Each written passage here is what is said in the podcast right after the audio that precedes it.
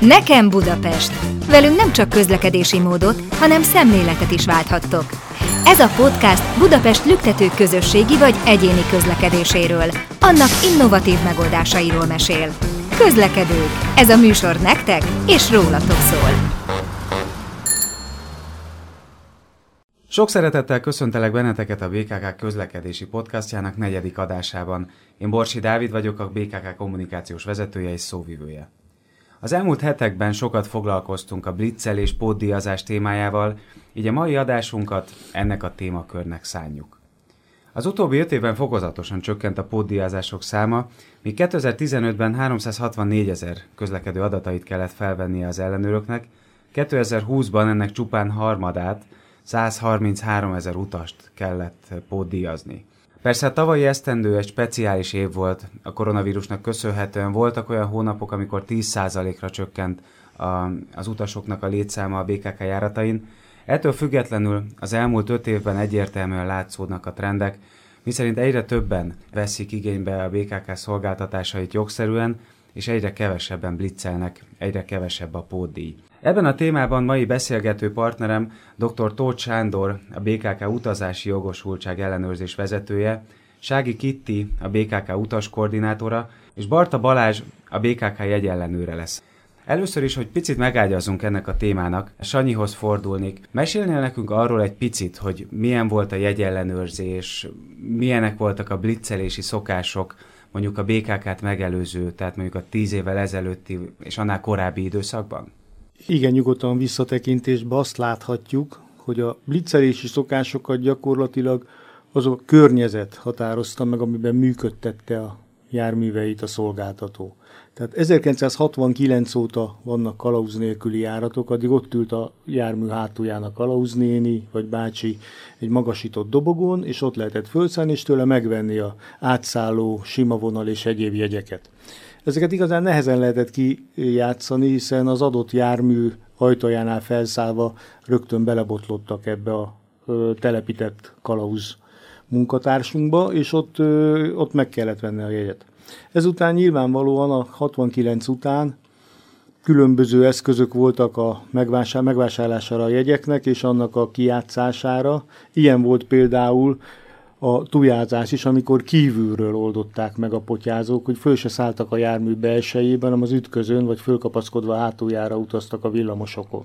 Nem volt ez életveszélyes manőver? Akkoriban ugye a dinamikája a közlekedésnek is más volt, jóval lassabban közlekedtek ezek a járművek, de bizonyára veszélyes, mert leesni lehetett azért nyugodtan ezekről a ütközőkről és az egyéb különböző ö, oda tett karosszéria elemekről persze. Édesapám gyakran mesélte, hogy abban az időben szokás volt, pontosabban előfordult gyakorta olyan, hogy konkrétan nem volt már hely a jármű külső felületén, mert annyian csüngtek például a villamoson, és ő csak egy kézzel tudott kapaszkodni, és egy lábbal tudott fellépni a villamos külsejére, mert hogy tényleg annyira sokan utaztak ilyen formában. Erre te is így emlékszel vissza?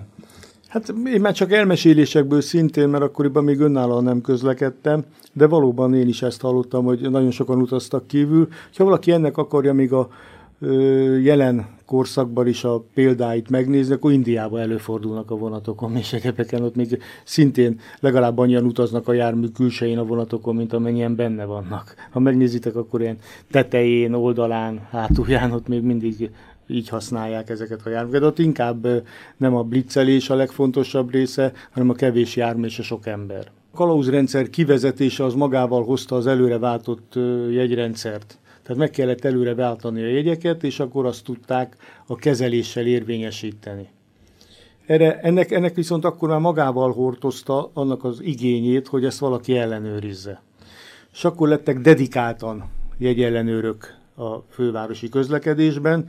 Először ilyen különböző al- alközpontokban voltak a jegyellenőrök elhelyezve, Észak-Buda, Észak-Pest, tehát alközpontok, és aztán került ez centralizálásra, amikor én ide kerültem 94-ben, akkor két helyen voltak főszabály szerint, a Kádár utcában és az Orci téren jegyellenőrök. De szintén már egy szervezeti egységen belül a BKV-nak volt a jegyellenőrsi szakszolgálata. ez a szervezeti egység, aki fővárosi szinten szervezte, koordinálta és biztosította a humán erőt a jegyellenőrzők személyében az utasok ellenőrzésére.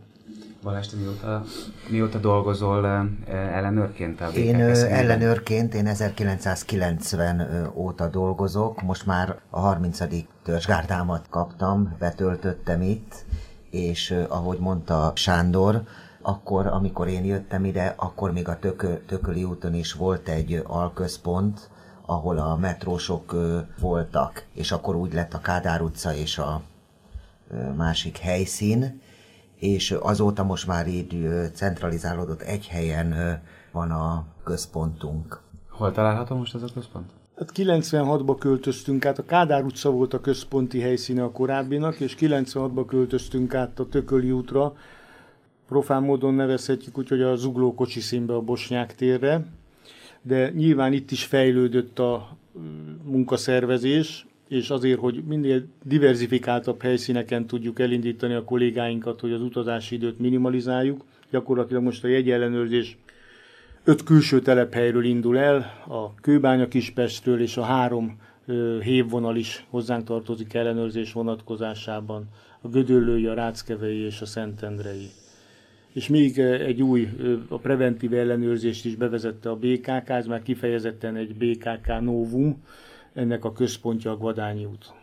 Az utazóközönség számára az ellenőrek feltűnése elég spontánnak tűnhet, de nyilvánvaló, hogy elég komoly rendszer van a mögött, hogy a kollégák hogyan dolgoznak a BKK vagy például a MÁFÉV járatain. Meséltek arról egy picit, hogy mi alapján ellenőriztek a hétköznapok, hétvégék során? Igen, hát gyakorlatilag mindenkinek fejlődnie kellett így a jegyellenőrzésnek is, tehát korábban meg tudtuk azt tenni, hogy teljes vonalhosszon ellenőriztek akár egy műszakot ellenőri csoportok. Ma már, hogy a lefedettséget minél inkább tudjuk biztosítani, az ensi lefedettséget, ehhez egy technológiai szakemberek végez által összeállított ellenőrzési tervek mentén készülnek a beosztások. Több mint 250 ellenőrzési tervünk van, és azokat igényeknek és egyéb, egyéb operatív igényeknek megfelelően tudjuk váltani és alkalmazni, és ezzel tökéletesen le tudjuk nagyjából 80-90 százalékosan fedni a szolgáltatási volument. Milyen szempontok alapján alakítjátok ki ezt a rendet? Hát nagyon fontos az, hogy egyrészt meg tudjunk jelenni mindenhol, minden szempontból a legfontosabb, hogy a gerincvonalakon és egyéb vonalakon, a nagyobb utasforgalmú járatokon jelen legyünk, és ez mellett a peremkerületek, illetőleg a kisebb utasforgalmú viszonylatokon is jelen tudjunk lenni, ezt hivatott biztosítani azok az ellenőrzési tervek, amik rotálják mind az állományt, mind pedig az ellenőrzött viszonylatokat. Hogyan képzeljük ezt el? Tehát mondjuk a kollégáitok reggel kapnak egy napi menetrendet, és akkor azt szerint kell mondjuk bizonyos járatokon, bizonyos időpontokban megjelenniük? Igen, hát a jegyellenőrzés ugye két műszakban zajlik, egy délelőtt és egy délutános műszakban, és az ellenőrzési tervek alapján a műszakfelelősök elkészítik konkrét beosztást, tehát az ellenőrzési terveket feltöltik nevekkel.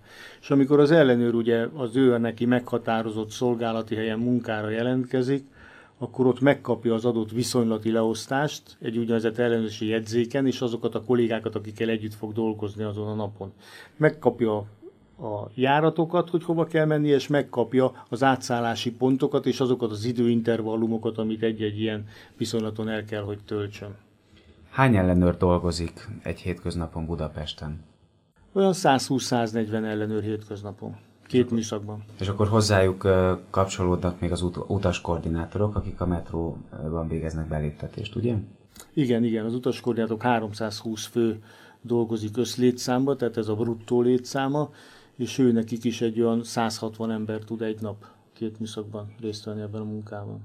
Tavaly júniusban csatlakoztak az utaskoordinátorok a BKK-nak a belső állományához. Miért volt szükség erre a módosításra?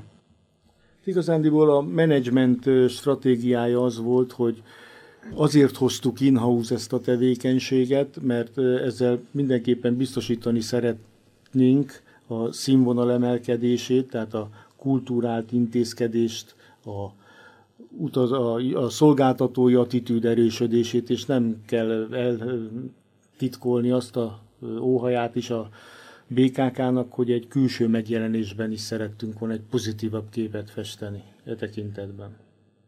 Balázs, te említetted már, hogy megközelítőleg 30 éve dolgozol ellenőrként a fővárosban. Hogyan változott az utasok hozzáállása, hogyan változott mondjuk a, a termékvásárlási kedv, tehát mennyivel lettek többen azok, akik jegyel, bérlettel utaznak a BKK járatain. Hogyan alakult át mondjuk ez alatt a 30 év alatt a ti feladatotok? Hát ahogy így említettem, hogy 30 éve jöttem ide a jegyellenőrként, és azóta én úgy érzem, hogy itt, mint jegyellenőr, mi egy a társasági egy család vagyunk, és az utazóközönség mindig megvolt, és meg is lesz, és a közösségi közlekedésnek mindig működni kell. Az utóbbi időben most így ez a, sajnos ez a helyzet, ami most a világot is érinti, és minket is érint, azért kicsit idegesebbek, feszültebbek az emberek, ingerültebbek, de arra törekszünk, hogy minél többen megvegyék a jegyet, bérletet, és azokat, akik megveszik, akik nem veszik meg, kiszűrjük azt a százalékot. Én szeretek emberekkel foglalkozni, nincs két egyforma nap, és tényleg azt tudom mondani, hogy vannak jobb napok, vannak rosszabb napok, vannak, hogy nagyon, hogy verbálisan bántanak minket, de mi ezeket megpróbáljuk a fülünk mellett elengedni, és legjobb tudásunk szerint végezni a munkánkat. 30 év egyébként egy ilyen szakmában nagyon komoly idő. Hiszen azért, ahogy te is mondtad, napi szinten érnek benneteket atrocitások, és ezt fel kell tudni dolgozni, mert azt hiszem, hogy az emberi oldalát is nézni kell ennek a, a szerepkörnek, hiszen az ellenőrök is emberek, érzelmekkel nyilván, és, és az utas, amikor durva és vad, akkor talán fel se fogja azt, hogy egy élő ember beszél. Igen, igen, amikor uh, talál uh, valami problémája van az utasnak, amit én nem tudhatok, hogy milyen problémája, otthoni probléma, munkai probléma, és uh, találkozik az ellenőrrel, kincsattan először az ellenőrön. Mi vagyunk ott a frontvonalba de mi ezt kezeljük, és legjobb tudásunk szerint kommunikálunk az utasokkal. Amiben a vállalat vezetése mindent megad, és tréningek is szoktak lenni, konfliktuskezelő tréningek, és teljes mértékben a BKK, a vállalat vezetése támogat minket ebben. Itt annyit fűznék rá nyilvánvalóan, hogy a szakterületvezetése és maga a BKK menedzsmentje is tisztában van azzal, hogy milyen komoly frusztrációt és kiégést okozhat, hogyha ezt nem tudjuk rendesen olyan mederben tartani, ami az emberek elfásultságához vezethet. Éppen ezért, ahogy Balázs is említette, egész magas számban tartunk évente konfliktuskezelő és motivációs tréningeket kifejezetten erre specializált szakpszichológussal, és ott át tudják venni azokat a frusztrációs tényezőket, amik előfordulhatnak egyáltalán az utazóközönség köréből. És erre megvannak azok a akár válaszpanelnek is nevezhetjük, vagy kezelési panelnek, amivel ezt úgy le tudják kezelni, hogy szinte win-win helyzetként lehet kijönni belőle. Tehát az utas sem bántódik meg, és az ellenőrnek is megmarad a méltósága, és nem lesz ő sem lelkisérült a tekintetben. Ez egyébként el kell, hogy mondjam, hogy az ilyen típusú szolgáltatói munkakörökben egy kvázi elvárás is a, magyar bíróságoktól, hogy legyen ilyen képzés azoknak a front office embereknek, akik külső, különböző külső partnerekkel face-to-face foglalkoznak. És akkor kvázi minden, majdnem minden szituációra van egy, egy sablonotok, amit mondjuk egy stressz helyzetben elő tudtok venni? Tudjuk ezt kezelni, mint ahogy Sándor említette, hogy szituációkat gyakorolunk, amik szoktak lenni, a napi munkánkba, és ezáltal mi azt a helyzetet tudjuk kezelni. Ezáltal a vállalat vezetése megadja nekünk azt a lehetőséget, hogy szakemberek foglalkoznak velünk, és szakemberekkel visszük végig ezeket a helyzeteket. És ezt mi kint a forgalomban, a harcmezőn, hogy mondhatom, ezt mi tudjuk Tényleg így kezelni. egymás között egyébként? Hát harc, harcmező, igen, igen. Említettük már az utaskoordinátor szót, viszont még nem nagyon fejtettük azt ki, hogy pontosan mi is az utaskoordinátoroknak a feladata.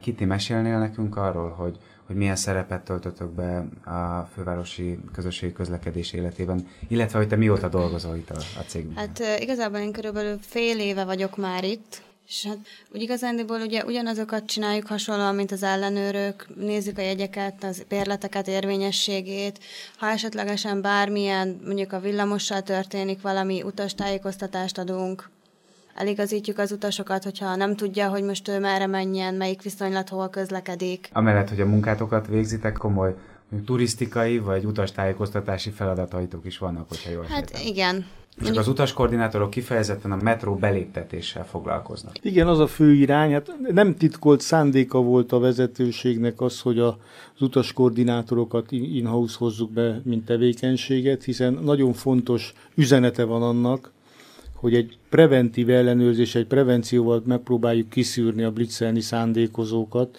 így egy konfliktusmentesebben tudjuk rávenni arra, hogy jegyet vagy bérletet vegyenek, hiszen kvázi nem engedjük le a metróvonalra jegy és bérlet nélkül. Továbbá ebből a munkakörből adódóan tudtunk egy kultúráltabb utastájékoztatást biztosítani, ami nagy létszámmal lefedi a várost, hiszen azért egy ekkora város dinamikájából adódóan lehetnek közlekedési haváriák, amikor pótlásra szorul az adott ö, szolgáltatás, és erre vonatkozóan a fődiszpécser és egyéb szakemberek tájékoztatását követően az utaskoordinátorok egy adekvát tájékoztatást tudnak adni nagyon sok helyszínen hogyha nem lennének az utaskoordinátorok vagy a metró beléptetők, akkor valószínűleg még többen viccelnének. Ennek köszönhetően azonban, hogy ők ott vannak és előszűrik a, a termék nélkül utazókat, és nem is engedik le az aluljáróba, csökkent a, a pódiazások száma. Hát merjük remélni, hogy így van, hiszen azért ez, ez nyilvánvalóan egy nem kis stratégiai pont az utaskoordinátorok jelenléte. Valószínűleg egy előszűrést végeznek, de igazándiból ennek a, a azt elmondhatjuk, hogy maga a szakterületnek a pótdíjazása soha nem lehet célja. Az egy eszköz arra, hogy a lakosságot jegy- és béletvásárlásra ösztönözzük. És minél nagyobb lefedettséggel és minél folyamatosabb ellenőrzést biztosítunk, annál jobban rá tudjuk szoktatni a szolgáltatást igénybevevőket, hogy az eseti jegyhasználatról migráljanak át a bérletvásárlásra. És ennek a hasznát nézzük most e, e tekintetben, hogy a BKK-nak és minden szolgáltatak az, hogy minél többen vásárolnak bérletet. E, mik állhatnak még annak a hátterében, hogy az elmúlt öt évben jelentősen csökkent a pódiazások száma? Hát, mint ahogy már itt ezt érintettük, bízom abban, hogy egyre több a jogkövető állampolgár, aki belátta azt, hogy fizetni kell ezért a szolgáltatásért, és a másik nagyon fontos oldal, hogy azáltal, hogy a szolgáltatás minőségét, az intézkedési kultúrát emelni tudtuk, nagyobb lett talán a társadalmi megbecsülése a szakmának. De a 90-es években, amit megint visszatekintünk, ott nagyon komoly társadalmi, nem volt túl nagy reputációja ennek a szakmának. Kifejezetten a három leginkább nem kívánatos munkakörnek tartották az állampolgárok a jegyellenőröket, de most már ez elindult egy kicsi emelkedve. Ez egyébként visszaköszön szerintem a a kollégák tudásában is, eh, hiszen érzékelhető az, hogy, eh, hogy nyelveket beszélő, akár diplomás eh, munkaerőt foglalkoztat most már a VKK, például az utaskoordinátori munkakörben. Ez egyértelmű tetten érhető. Ha visszatekintünk a 90-es években, 92-es években a jegyellenő állomány 70% fölötti része 8 általánossal rendelkezett. Ezt követően ugye megszabtuk azt, hogy csak érettségivel lehet jönni, vagy pedig az fölött. Nyilván azért is tudunk a köreinkben diplomás embereket is megtartani, mert egy biztos munkahelyet és egy biztos munkakört tudunk ajánlani nekik. Kiszámítható juttatás csomagot tud biztosítani nekik a főváros és a BKK, ami igazán itt az látszik, hogy a jegyellenőrök állományából is a fluktuáció rendkívül lecsökkent. Ez nyilván visszavezethető oda is, hogy a pandémia első hullámában nagyon sok munkáltató kénytelen volt a csökkenteni a létszámát. Mind a főváros, mind a BKK rendkívül kedvező módon meg tudta tartani a munkaerejét, illetve a munkavállalói állományát, úgyhogy tudott bért fizetni anélkül, hogy a közlekedés gyakorlatilag hónapokra leállt. Ez egy rendkívül lojális dolog a munkáltató részéről a munkavállaló felé, és érezzük azt, hogy ezt most visszakapjuk a munkavállalóktól, hála Istennek. Milyen visszajelzéseket kaptok Kitti a, az utasoktól, ügyfelektől, az utas koordinátori szerepkörötökkel kapcsolatosan? Őszintén, én azt látom, hogy egyre jobban örülnek nekünk, hogy ugye tudunk köszönni, meg tudjuk köszönni, szép napot kívánunk, jó utazást. Én, én azt látom, hogy egyre jobban úgy, úgy elfogadnak minket is. Én is ezt érzékelem, amikor járom a várost, hiszen én is gyakran a közösségi közlekedem, és, és azt látom, hogy egyrészt nyilván sokkal jobb a csapat megjelenése. Tehát jobb érzéssel megy be az ember a metróba. És nekem is az a, a hétköznapi tapasztalatom, hogy jobb érzés köztetek átmenni, mert, mert egy teljesen más benyomást kelt az új csapat.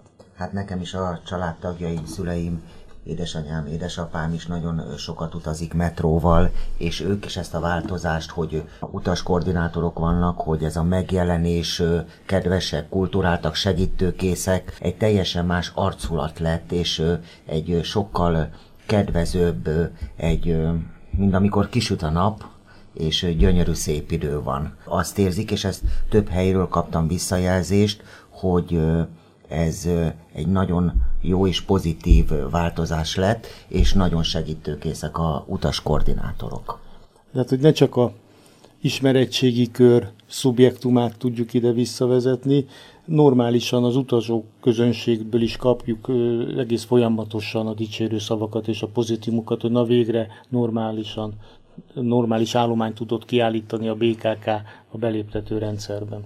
Ugye beszéltünk arról, hogy folyamatosan csökkennek a pódiazások. Nyilván ebben óriási szerepet játszik az is, hogy a BKK az elmúlt időszakban jelentős figyelmet fordított arra, hogy például a szólóbuszokon az első ajtós felszállási rendet vezesse be. Rövid távú terv az, hogy a lehető legtöbb szólóbuszon ez legyen a szabály, ahol a járművezető kvázi egy ellenőrként, egy ellenőrként, utaskoordinátorként is funkcionál. Hosszú távon pedig az is elképzelhető, ugye, hogy akár még a csuklós buszokon is első ajtózás lesz, Nyilván nem a Rákóczi út legsűrűbben használt autóbuszai, meg nyilván nem első körben a csúcsidőkben, tehát a reggeli és a délutáni csúcsidőkben, de ha jól sejtem, akkor hosszú távon ez is jelentősen hozzájárulhat majd ahhoz, hogy még többen vásároljanak jegyet vagy bérletet hiszen ezáltal ugye felszabadul ellenőri kapacitás, akik pedig azokon a járműveken tudnak szolgálatot teljesíteni, amelyen egyébként mondjuk nincsen lehetőség arra, hogy korlátozzuk a felszállást ajtókra, gondolok itt leginkább a villamosokra. Ez nyilvánvaló egy épeszű törekvés mindenkitől, hiszen a, maga az ellenőrzést, ha úgy veszük, hogy nem csak egy egyes bérlet ellenőrök vonatkozásában gondolkodunk, hanem egy utazási jogosultság ellenőrzésben, ez egy ilyen mátrix-szerűen egymásra épülő szinergiákat tartalmazó rendszer. És ennek egy része valóban, ahogy te is mondtad, a, a járművezetők, az utaskoordinátorok, akik a prevenciót alkalmazva előszűrik azokat, akik jogosulatlanul szeretnék igénybe venni, és minél több munkakört tudunk ebbe belevonni, mert most azért a szólójáratokon a 70-80 százalék az első ajtós. Tehát van még itt is tartalékunk, és hogy te is említetted, a csuklós buszban is gondolkodnak a szakemberek. Tehát minél többen vesznek ebben részt, annál szerencsésebb az a helyzet, hogy az előszűrés után, aki mégis megmarad, azokat jobban tetten tudjuk érni. De az első ajtózás egyébként nem egy, egy novum, alapvetően számos nyugat-európai országban alkalmazzák, és nagyvárosokban is alkalmazzák ezt a megoldást. Egy abszolút jó dolog. Én még emlékszem, hogy elmesélnék egy történetet erről, amikor bevezettük.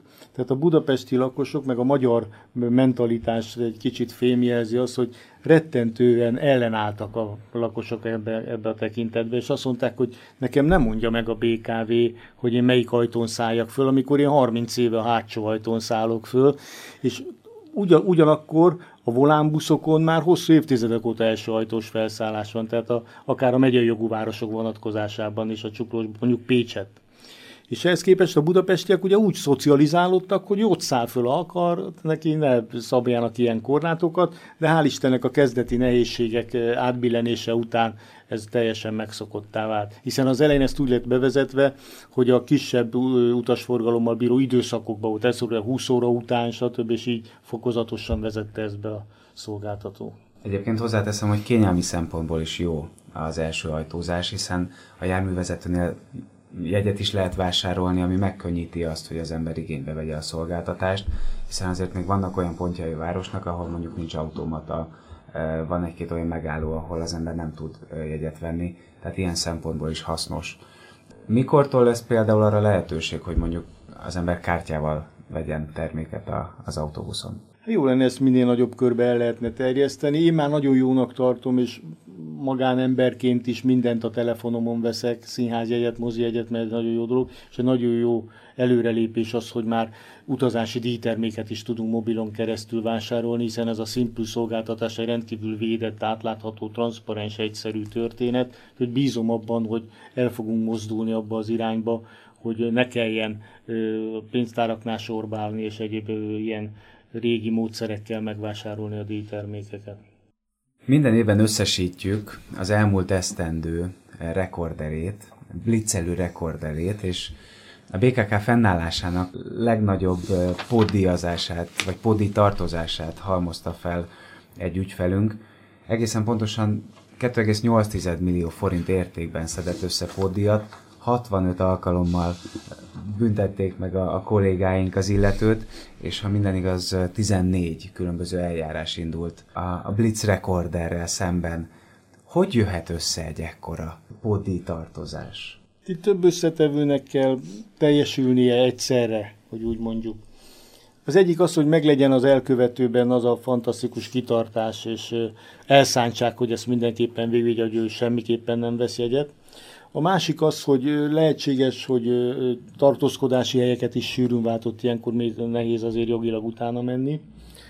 A harmadik pedig az, hogy voltak azért olyan évek, amikor nem megfelelő eredményességgel és hatékonysággal alkalmazta a jogosult szolgáltató a jogi eszközök igénybevételét a az ő bevételei vonatkozásában. Ergo, tehát a BKK nem ment kellőképpen utána ezeknek a tartozásoknak. A BKK már igyekezett, inkább a BKV-nál halmozódtak még föl, meg a BKK az elején ő sem, hiszen azért ez egy, egy, meg kell ezt vallani, hogy ez egy költséges játék a jogi eszközök alkalmazása a behajtás vonatkozásában, hiszen a fizetési meghagyást is a jogosult fizeti először, és hogy ne évüljön el a jogerős fizetési meghagyás, akkor a végrehajtását is kezdeményeznie kell, azt is megelőlegezni. Nyilván utólag a, a, a terhelt fogja ezeket kifizetni, de a megelőlegezett költségek egész magas volument képeznek. Tehát ha jól sejtem, akkor ez a tényező is jelentősen hozzájárult ahhoz, hogy egyre kevesebb a pódi, hiszen a, az esetlegesen blitzelő vagy termék nélkül utazó utasok azt érzékelték, hogy egyre szigorúbban jár el a BKK ezekben az ügyekben, és, és igenis utána megy a pódi behajtásnak, tehát végképp nem érte meg termék nélkül utazni. Hogyha kiszámoljuk, ez a 2,8 millió forint annyi, mint hogyha valaki 28 évre váltott volna érvényes bérletet, tehát szinte örök bérlettel rendelkezett volna az illető, hogyha ezt a pénzt bérletvásárlással fordítja. Hiszen az éves bérlet az ugye megközelítőleg 100 ezer forintot ezzel kalkuláltunk. Igen, igen, mindenképpen. Azt kell itt tulajdonképpen látni, hogy egy nagyon fontos üzenete van annak, hogy a szolgáltató nem, szolgáltató nem hagyja sem elévülni a jogos követelését, mindent elkövet annak érdekében, hogy a törvény szerinti eszközökkel ezt behajtsa, és ennek ragyogó eszköze még az, hogy a kommunikáció ebben segítve ezt kifele kommunikálja a lakosság felé. Volt erről már szó tévéstúdióban, különböző médiumokban, tehát ez, ez mindenképpen fontos, hogy a BKK utána megy a követeléseinek, és ezt megfelelően kommunikálja az a, az a szakterület, akinek ez a feladata. Ezzel kapcsolatban, amit Sándor mondott, még hozzátenném, hogy én is találkoztam ö, utas, hölgyel, aki nem rendelkezett érvényes jegyelbérlettel, az, amikor ellenőriztem a adott időpontban az utazási jogosultságát, és hát kifizette nekem a helyszíni 8000 forint pótdíjat, és mondta, hogy ő a bőrén tapasztalta, hogy nem kevés összeg, majdnem 100 ezer forintos tartozása gyűlt össze, és be kellett fizetni, és behajtották, és utána mentek, és a könnyeivel küzdködött, és azt, gond, azt, mond, azt gondolt először, amikor blitzelt, és hogy hát ő nem fizeti be, és a jogosult utána mentek, és tényleg behajtották jogi eszközökkel, és mondta, hogy még egyszer ilyet nem fog tenni, ha ne talán hibázik, akkor rendezi a pótdíjat, vagy megpróbálja, meg, megveszi a bérletét, mert a saját bőrén tapasztalta. Említetted a helyszíni pótdíj összegét, de Sanyi egy picit képbe hoznál minket azzal, hogy hogyan változik, vagy milyen pótdíjjal számolhat az, aki, aki termék nélkül utazik, és esetleg a kollégáink fülön csípik? Mindig nagyon nehéz meghatározni annak a mértékét, hogy mely pódi összeg az, ami méltányos, vagy pedig visszatartó erejű, mint szankció. Sokan szakújságírók is azt szokták előszedni, hogy a környező országokban mennyivel magasabb és egyebek. Hát nyilvánvalóan egy teljesíthetetlenül magas összegnek nem lesz visszatartó ereje, meg az úgyse tudja befizetni. Tehát eleve ez egy bérszínvonal kérdése egyrészt. Szerintem ma Budapesten jól be van lőve ez a pódi összeg, volumen, hiszen a helyszínen 8000 forint, a szolgáltató még biztosít kettő nap pluszt, amikor valaki nem tudja helyszínen kifizetni a 8000 forintot, ezért az adatait fölveszik egy halasztott fizetésre.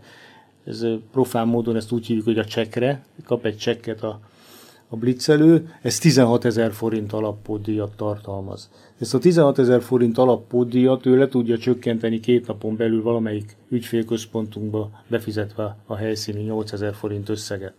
És ezen túlmenően még nyilván megbecsüljük azokat a lakosokat is, akik bérletet váltanak, azonban otthon feleti vagy bármilyen okból a helyszínen nem tudják felmutatni, ők ezt 5 munkanapon belül be tudják mutatni 2000 forint ellenében. Tehát, hogyha valakinek van érvényes bérlete otthon, eh, de véletlenül nem vitte magával, akkor csak besétel a, a büntetőcetlivel az ügyfélszolgálatra, valamelyik ügyfélszolgálatra. Így van. Budapesten, és felmutatja a bérletét, és akkor mindössze 2000 forint igazából a igen, egy bérletbemutatási díjat fizet. Ez egy rendkívül kedvező, ezt nem minden ország alkalmazza Európában. Szerintünk ez egy, ez egy jó dolog. Említetted a környező országokkal kapcsolatos tapasztalatot. Nemrég jelent meg egy cikk a HVG-n azzal kapcsolatosan, hogy Budapesten a kimutatások szerint ötször annyian blitzelnek, mint Bécsben, és ez többek között arra vezethető vissza, hogy Bécsben, tehát az osztrákok fővárosában jóval magasabb a pódi. Tehát akkor azt mondod, hogy ennek semmi köze nincs a blitzelési szokásokhoz. Én nem mondanám, hogy akkor a ráhatása van a pódi mértékének. Nyilvánvalóan az ausztriai lakosoknak magasabb a bérszínvonaluk. Tehát nyilván több pénzt keresnek kvázi. De itt sokkal több összetevője van. Egyrészt a, a társadalmi megítélés a szol, közösségi szolgáltatóknak, a fegyelmezettség és a jogkövetés. Tehát itt egész más mentalitásúak mondjuk az osztrák, német vagy a svájci emberek. Ezzel nem próbálja az ember akár degradálni magyarokat, vagy egyéb közép-kelet-európai országokat, másképp szocializálódtunk, ezt be kell vallani. Nyilván sokakban felmerül ez a kérdés, hogy miért megy el valaki ellenőrnek. Ahogy Sanyi, te is említetted azért, az ellenőrök megítélése jelentősen javult az elmúlt években, hiszen most már azért tanult, akár ugye diplomás, ahogy mondtuk, diplomás munkaerő végzi ezt a fajta munkakört, tehát a megítélés biztos, hogy javul, de ettől függetlenül biztos vagyok benne, hogy sok hallgatóban felmerül ez a kérdés, hogy valaki miért megy el ellenőrnek. Kezdhetnénk vele, Csanyi, hiszen te ugye ellenőrként kezdted, most már vezetőként irányítod az ellenőrök munkáját, tehát igazából minden területébe beleláttál ennek a szegmensnek. Te miért kezdtél annak idején ellenőrként dolgozni? Nyilván ennek sok összetevője lehet, és minden embernél más és más. Lehet egy olyan üzenete is, hogy a 90-es években már azért elindultak azok a polgáriosodási folyamatok, amikor valakinek megszűnt a munka, és nem tudott rögtön munkahelyet találni, ez is lehet egyfajta motivációs tényező. Nekem még bejátszott ugye az is motivációs tényezőként, hogy az édesapám BKV-s volt, tehát lenyomott itt vagy 25 évet autóbuszvezetőként, és amikor ott keresgéltem, hogy hova kellene menni, akkor a BKV az mindenképpen előtérbe került, és ott éppen olyan munkakörök voltak, amiket nem tudtam volna betölteni ilyen hirtelen, tehát ez a jegyellenőr ez adta magát, már csak azért is, mert én viszont szerettem viszonylag szabadon mozogni. És a jegyellenőrzés ha azt vesszük, akkor ott nem lieg a nyakába senkinek a főnöke, sem aránylag szabadon mozog azokon a, azokon a területeken, ahol be van osztva. És ez nekem tetszett, egy ilyen kvázi szabadságot is adott. És azt hiszem a te útad azért szépen mutatja azt, hogy ha valaki kitartó, valaki becsülettel végzi az ellenőri munkáját, akkor itt nagyon szép életpályát járhat be egy ekkora vállalatnál. Ez egyértelmű nem csak az én példámon, hanem nagyon sok olyan vezetőtársam van, aki szintén ellenőrként kezdte, és akkor egy szép ívet lehet ezzel felépíteni magának, egy kvázi karrierutat, ha és amennyiben ő hajlandó képezni magát, és, rend, és rend, tisztességesen, jó színvonalon végzi a munkáját, akkor nyilván előre lehet lépni. Hát ez minden emberben benne van az ambíció. Balázs, neked honnan jött ez a, az indítatás? Hát én a 90-es években munkát kerestem, és bementem a központba, és mondták, hogy jegyellenőrnek van felvétel. Hát egy először meglepődtem, meg hát nem gondoltam volna életemben, hogy jegyellenőr leszek, és jelentkeztem, mivel ez egy elég szabad munka, nincs a főnököm a nyakamon, és szeretek emberekkel foglalkozni, és gondoltam, hogy na megpróbálom és megpróbáltam, és azóta is itt ragadtam. 30 éven keresztül. Vannak 30 éven keresztül. még olyan kollégák, akik ennyi ideje Ö, vannak, vannak, vannak tőlem ö, több éve, év tapasztalattal is vannak már itt. És Kitty, te viszonylag friss vagy a csapatban, hogyha jól sejtem, te miért jelentkeztél utaskoordinátornak? Hát ez úgy indult, ugye bár, hogy bejött ez a vírus helyzet, és ugye nekem megszűnt a munkám. Ugye vendéglátás, és én szeretek emberekkel foglalkozni, de úgy ténylegesen. és akkor ugye egy ismerős ajánlotta ezt nekem, és akkor így belegondoltam, hogy végül is ez egy stabil állás, itt tényleg úgy szabadabb a munka is, hogy, minden, hogy előttem is mondták, hogy ugye nem a, nincs a főnök ugye a nyakamba, meg hát igazából ugye édesanyám is nyolc évig volt ellenőr, és azért valamilyen szinten ő utána is így belegondolva. Beszélgettünk arról már ugye a korábbiakban, hogy azért napi szinten belefutok egy-egy kényesebb, kellemetlenebb helyzetekbe. Mik azok a szituációk, amikkel ti találkoztok mondjuk a járműveken egy-egy pódiazási folyamat során? Nyilván azok, akik termék nélkül utaznak, gondolom gyakran konfrontálódnak veletek. Hát igen, nincs két egyforma ember, és nap mint nap más szituációkkal találkozunk, de a, nekem is többször volt már olyan, hogy nagyon agresszívan, bántóan lépett föl, lekezelően beszélt velem, verbálisan bántott engem, és meg tudtam fordítani a viselkedését, elmondtam neki, és még a poddíjazás után, még utána egy pár perc beszélgetésbe is belekezdtünk.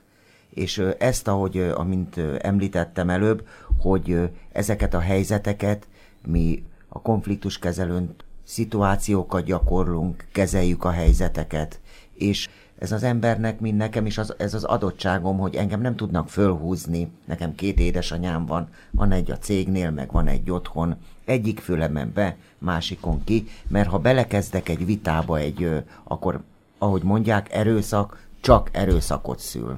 A helyzetet kezelni kell. Ez mindig az adott helyzettől, adott pillanattól függ. És Kitti, neked volt bármiféle rossz tapasztalatod így az elmúlt fél évben? Volt, de viszont ugye megtanultuk kezelni a helyzeteket. Ugye agresszívan jött, és akkor ugye megpróbáltunk vele beszélni normálisan. És úgy, úgy változott ugye a beszélgetés is, és akkor elmondtuk neki, hogy mi a helyzet, hogyha nem vesz jegyet, meg fogja büntetni az ellenőr, lehet, hogy nem fog önnek jó lenni ebbe a helyzetbe. És úgy teljesen úgy megváltozott az ember is, az utas is, és így fogta, és akkor hát jó, akkor elmegyek, egy jegyet veszek. De ez egyébként, ezek, ezek sikertörténetek a ti, ti munkátok során, nem? Igen, igen, és én mind, hogy 30 éve itt vagyok, én nagyon sokszor találkozok ugyanazokkal az, az utasokkal, és beszélgetünk, egy pár jó szót ő is mond, én is mondok, és akkor így az a, az a napom az gyönyörű lesz sok esetben. Igazán itt ráfűzve ez a kollégáim gondolatára, valóban így van, ahogy ők is mondták. Volt szerencsém oktatni a tanfolyamokon, jegyellenőri tanfolyamokon, és mindig azt szoktam mondani, hogy az utasoknál a meggyőzés az egy nagyon fontos dolog, de ennek két alapja van. Az egyik az udvariasság és a szakszerűség. Tehát ha te szakmailag, adekvát módon el tudod magyarázni neki azt, hogy miért van szüksége arra, hogy most intézkedjen vele szembe, akkor sokkal jobban meg tudja érteni, mint hogyha elkezdesz vele te is kiabálni, emelni a hangodat, és mindenképpen, és minden indoklás nélkül. Ezt végig tudja vezetni valaki azt a gondolatmenetet, hogy miért van szükség az ő intézkedésére, akkor szerintem jobban ki lehet ebből jönni. Van olyan, hogy fizikálisan bántalmaz egy utas egy ellenőrt? Az utóbbi időkben azért csökkenő tendenciában, de a 90-es évek, 2000-es évek elején azért sokszor előfordult. utána egy kicsit stagnált, vagy inkább csökkent, ahogy, ahogy beszéltük, hogy ahogy emelkedik a társadalmi megbecsülése egy munkakörnek, úgy csökken a, a fizikai adtak is e tekintetben. Most a tavalyi év és a mostani korszakok azért kicsit megint emelkedőbb tendenciát mutathatnak, hiszen frusztráltabbak az emberek, és depressziósabbak ettől a kvázi házi őrizettől, és ez nyilvánvalóan megjelenik a hétköznapokban is, de szerencsére, hála Istennek, fizikai bántalmazás az nagyon elenyésző. Ettől függetlenül a BKK mindent megtesz annak érdekében, hogy megvédje a kollégáit. Most legújabban testkamerákat helyezel ellenőrökön, és egy egy hónapos tesztidőszak keretében próbálja ki ezeket az eszközöket, amelyek nyilván azt a célt szolgálják hosszú távon, hogy még inkább visszaszorítsa a vállalat a fizikális bántalmazásokat, vagy bármilyen konfliktus helyzetet.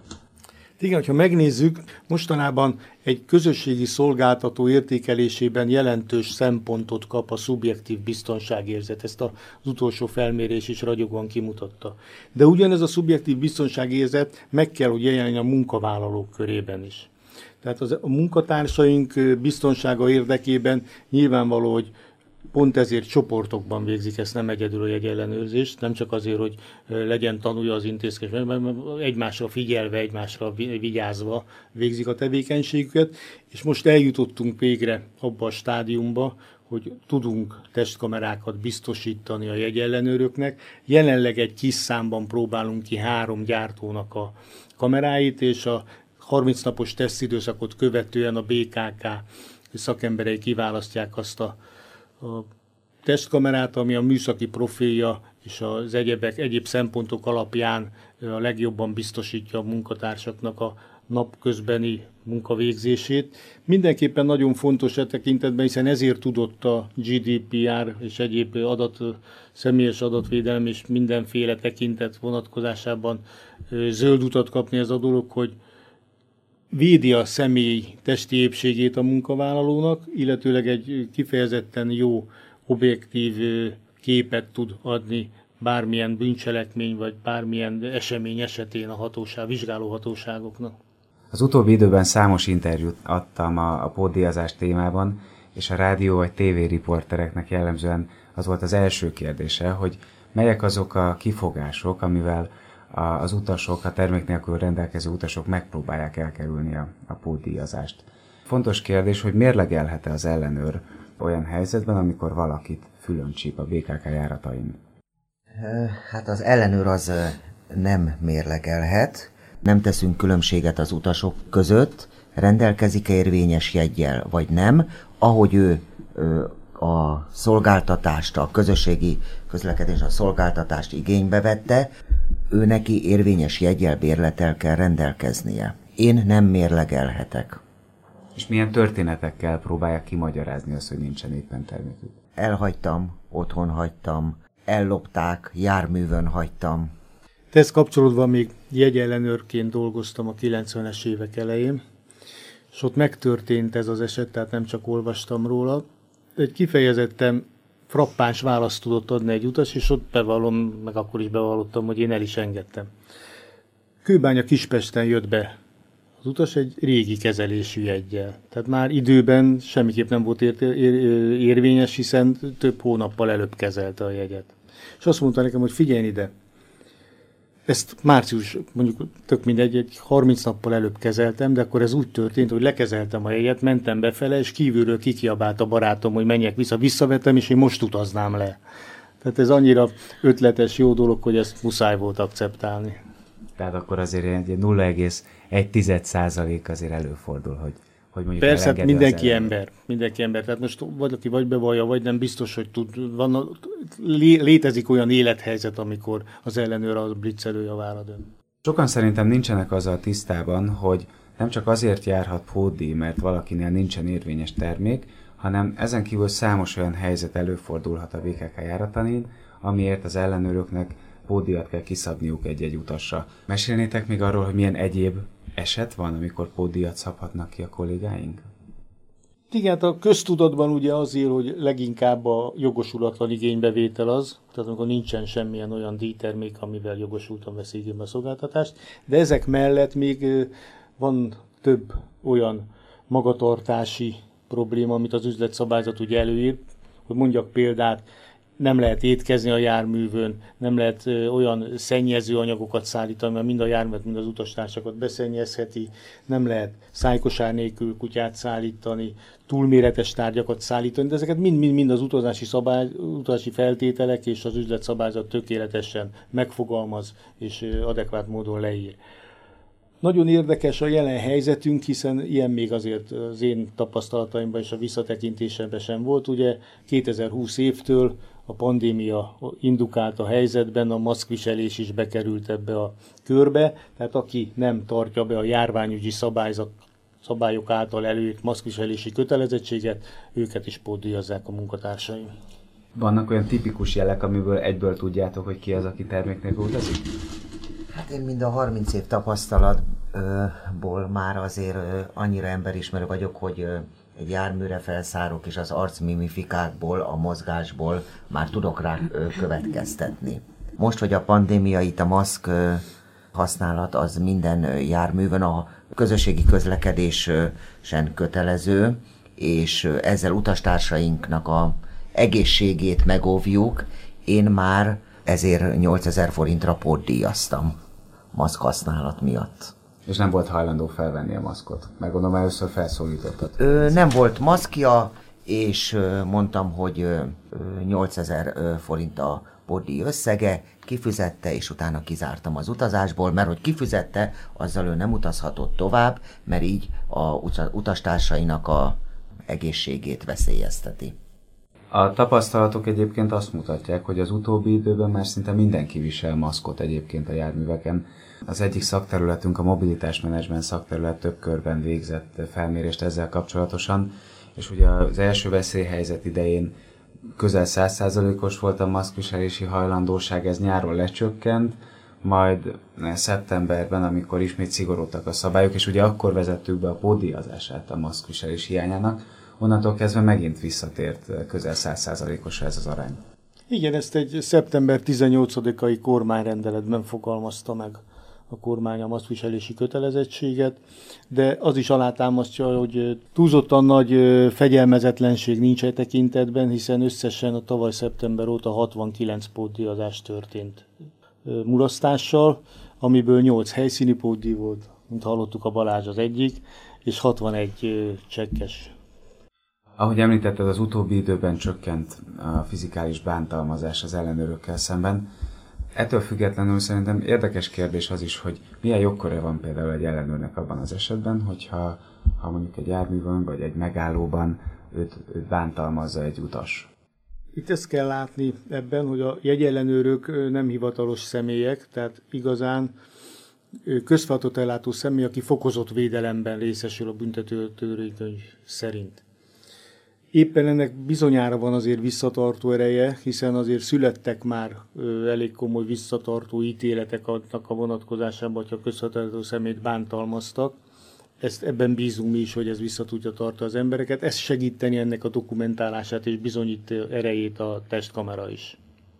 Úgy gondolom, hogy egy olyan témát jártunk megint körbe, amely, amely szerintem egy izgalmas és sokak számára ismeretlen terület, Köszönöm szépen Tóth Sándornak, Sági Kittinek, Barta Balázsnak, hogy itt volt ma velünk, és hamarosan egy újabb izgalmas témával érkezünk a következő podcast adásunkban.